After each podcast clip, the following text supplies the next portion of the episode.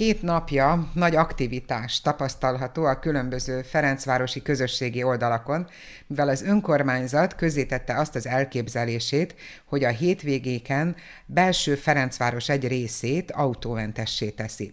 Az első posztot rengetegen lájkolták, de a kommentek között sokan fogalmaztak meg ellenvéleményt is. Hogyan értékelhetjük ezt a kezdeményezést? Egy fontos lépés afelé, hogy Ferencváros élhetőbb, autómentes zöld kerület legyen, vagy éppen ellenkezőleg az önkormányzat azzal, hogy a Ferencváros legbelső negyedén elvágja az autóforgalmat, ellehetetleníti a kerület mobilitását. Reiner Roland alpolgármesterrel erről beszél. Ez a belső Ferencvárosnak a Vámház körút, Ülői út, Kinizsi, illetve közraktár által közbefogott négyszagét érinti. Ezen a területen most hétvégén, szombat, vasárnap, illetve hétfő esetén reggel 8 és este 8 között lesznek lezárások. Egy kivétel van a szombati napon, amíg a, a vásárcsarnok nyitva tart, addig a közraktár utca felől a Pipa utca meg lesz nyitva, tehát hogy ott el tudnak menni a nagy vásárcsarnokba érkezők, de a többi része, illetve a hét vége többi részében ezek a területek az autós forgalom elől le lesznek zárva. Mit jelent ez, hogy autós forgalom? Tehát egyáltalán nem hajthatod oda be egyetlen autó sem?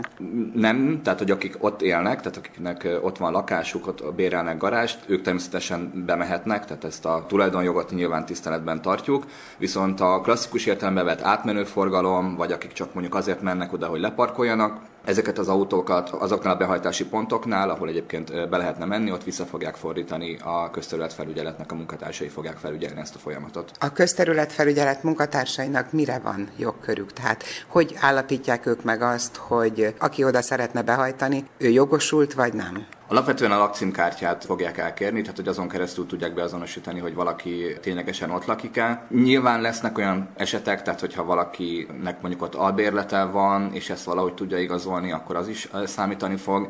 Illetve nyilván olyan kivételes esetekben, hogyha valakinek nem tudom, butort szállítanak, vagy idős emberhez egy, egy taxi érkezik, ebből a szempontból emberségesek lesznek a, a közterület felügyelők, tehát hogy ezeket a kivételeket meg fogják tenni. Nem célunk az, hogy ellehetetlenítsük az ott lakóknak az életét, azt szeretnénk elérni, hogy hogy számottevően csökkenjen a felesleges autós forgalom ebben a négyszakban. Említette azt, hogy aki ott albérletben van, de mondjuk nincsen bejelentkezve, azzal majd kivételt tesznek. Milyen módon tudja ő igazolni? Mert ahogy olvastam, hogy például ő a bérleti szerződésével igazolhatja, hát azért ez nem túl életszerű, hogy valaki a zsebében vagy a táskájában hordja a bérleti szerződést. Ugye ez egy első alkalmas lezárás, tehát itt, itt igazából most fogunk szembesülni nagyon sok olyan gyakorlati felvetéssel, amit egyébként láttuk is a Facebookon, hogy gyakorlatilag a kommentekben szerintem a felmerülő ügyek nagyon nagy részét egyébként le is vették, úgyhogy ezen folyamatosan dolgozni fogunk. Még egyszer azt mondom, hogy tehát nem, nem célunk az, hogy ellehetetlenítsük az ott élőknek, vagy ott tartósan albérletben lakóknak az életét. Igen, a Facebookon ezügyben véleményt nyilvánítók egyik része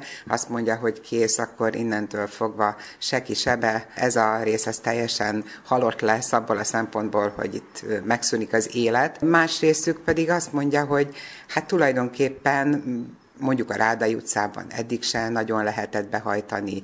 Meg tulajdonképpen most azért a pünkösdi hosszú hétvége van, amikor nyilván Ferencvárosból is rengetegen elmennek vidékre, tehát hogy nem biztos, hogy ez a teszt, ez egy olyan eredményt mutat, amiből majd messze menő következtetéseket lehet levonni. Én azt gondolom, hogy egyrészt az minden hétvégénél elmondható, hogy ilyenkor a lakosság egy része persze nincs az otthonában, de én azt gondolom, hogy pont a hétvégén miatt egyébként nagyon sokan mondjuk a kerület más részeiből pedig pont erre a részre fognak érkezni. Tehát szerintem például a Rádai utca az tipikusan egy jó példa arra, hogy kerületi lakosoknak egy szerintem egy számottevő része ilyenkor kimegy, élvezi a jó időt, élvezi azt, hogy újra ki lehet ülni a teraszokra, és igazából ez nekik egy könnyebbség. Tehát, hogy akik elmennek, azoknak igazából mindegy, hogy itt mi történik, viszont akik itt maradnak, vagy, vagy a kerületnek ebben a részébe érkeznek, szerintem az fontos, hogy, hogy nekik egy ilyen minél kevésbé autós élménye legyen erről a részről. Tehát, hogy szabadon tudjanak sétálni, ne kelljen parkolóautókat kerülgetni, ne kelljen a, az autós forgalomra figyelni, amikor mondjuk sétálnak, vagy amikor egy teraszon ülnek, úgyhogy ez alapvetően nekik szól, róluk szól. Fölvetődtek olyan igények, hogy mi van akkor, hogyha valaki éppen lakást felújít, nyilván nem a hangos felújításról van szó, mert azt ugye ünnepnapon és vasárnap egyébként sem lehet megtenni, de mondjuk jön hozzá a festő, és hozza az alapanyagot, akkor ő sem állhat meg a ház előtt, ahol éppen dolgozna? Erre mondtam az elején is, hogy közterületfelügyelők ebből a szempontból méltányosak lesznek. Én azt gondolom, hogy ezek nem egy nagy számú esetet jelentenek, tehát hogy ezt a pár esetet egyébként fogjuk tudni kezelni. Lesznek Ferencvárosi kitelepülő pultok ezen a részen, jellemzően egyébként a beengedési pontoknál, aminek igazából két jelentősége van. Az egyik, hogy továbbra is lesz maszkosztás, hiszen azért ne felejtsük el, hogy a veszélyhelyzet továbbra is van, bár azért én azt tapasztalom, hogy Ferencvárosban viszonylag jó a fegyelem, de biztos, ami biztos alapon, hogy ha valakinek kell, az ott fog tudni kapni, illetve kérdőívet ott is ki fogja tudni tölteni. A kérdőív alapvetően két témáról fog szólni, az egyik maga a lezárás, tehát hogy mit gondolnak az emberek erről, hogyan kéne folytatni, hogyan lehetne még jobb, illetve lesznek kérdések az elmúlt hónapok járványhelyzetében való önkormányzati kezelésről is. Ezt a mostani lezárást, ezt fogják folytatni majd következő hétvégéken is? Mindenképp szeretnénk, tehát hogy a, a mostani tapasztalatok alapján finomítani fogjuk, hogyha kell, tehát hogy ebből a szempontból a, a lakossági visszajelzések nyilván fontosak nekünk is. Azt látjuk egyébként, hogy a lájkok, illetve az egyéb egyszerű visszajelzések, tehát a nem kommentszerű visszajelzésekből, hogy azért elsőprő többségben vannak ennek a támogatói. Nyilván a kommentek jellemzően az olyan emberektől jöttek, akik egyébként ott élnek, ott van dolguk. Ezeket a visszajelzéseket figyelembe fogjuk venni, de abszolút szándékunk az, hogy a következő hétvégéken és a nyár minél nagyobb részében legyenek Ferencvárosban ilyen értelembe vett forgalomcsillapított, vagy akár autómentes részek is. Hogyan működhet egymás mellett egy másik fajta forgalomkorlát korlátozás vagy forgalom szervezési teszt, amiről régebben esett szó, még azt hiszem februárban, amikor a Bakács tér felújítása kapcsán arról beszéltek, hogy ilyen hurokszerűen igyekeznek majd megszervezni a forgalmat, hogy például a Bakács térre se lehessen behajtani, illetve ugye, hogy a Bakács utcán szintén ne lehessen behajtani. Most a Kinizsi utca az tulajdonképpen elválasztja ezt a két részt, de akkor elképzelhető, hogy lesz egy olyan, hogy a belső Ferencvárosnak a Kinizsi utca és a Kálvin tér közötti részén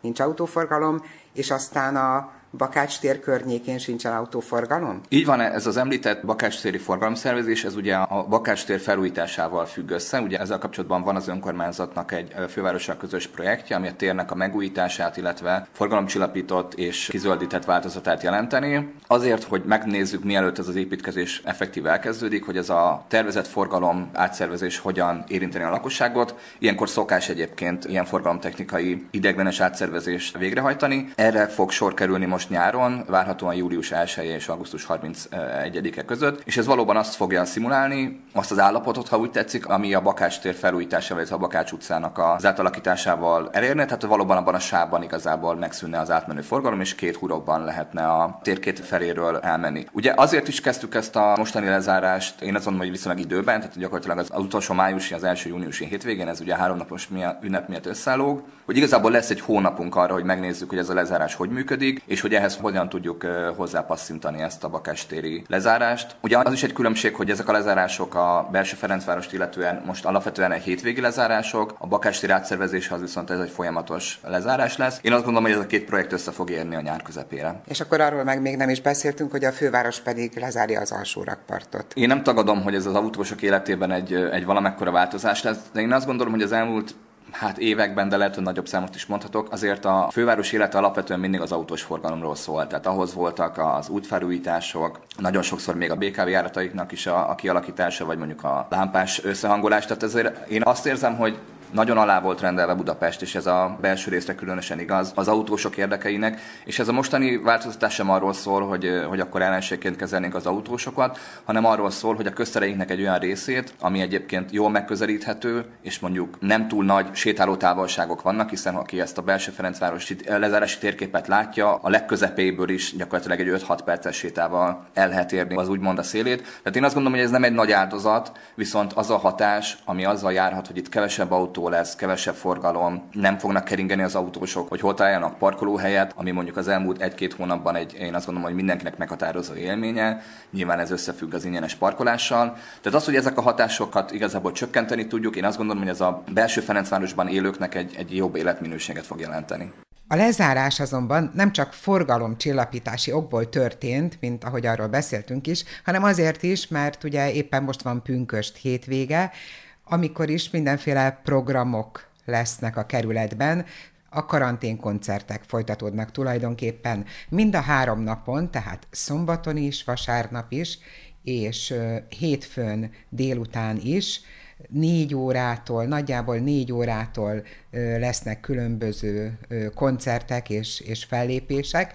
Így például szombaton délután négy órától a Kreatív Kráterkör, ők zenés gólyalábas és tűzzsonglőr produkcióval szórakoztatják majd az utcán a járókelőket, akkor lesz a Cirkusz Kazenekar, amely világzenét és etnojazzt játszik, Este fél hétkor a József Attila lakótelepen, a már megszokott helyen a Csengetyű utca 8 szám alatti ház tetején a száztagú cigányzenekar 10 fős kamarazenekara fog játszani.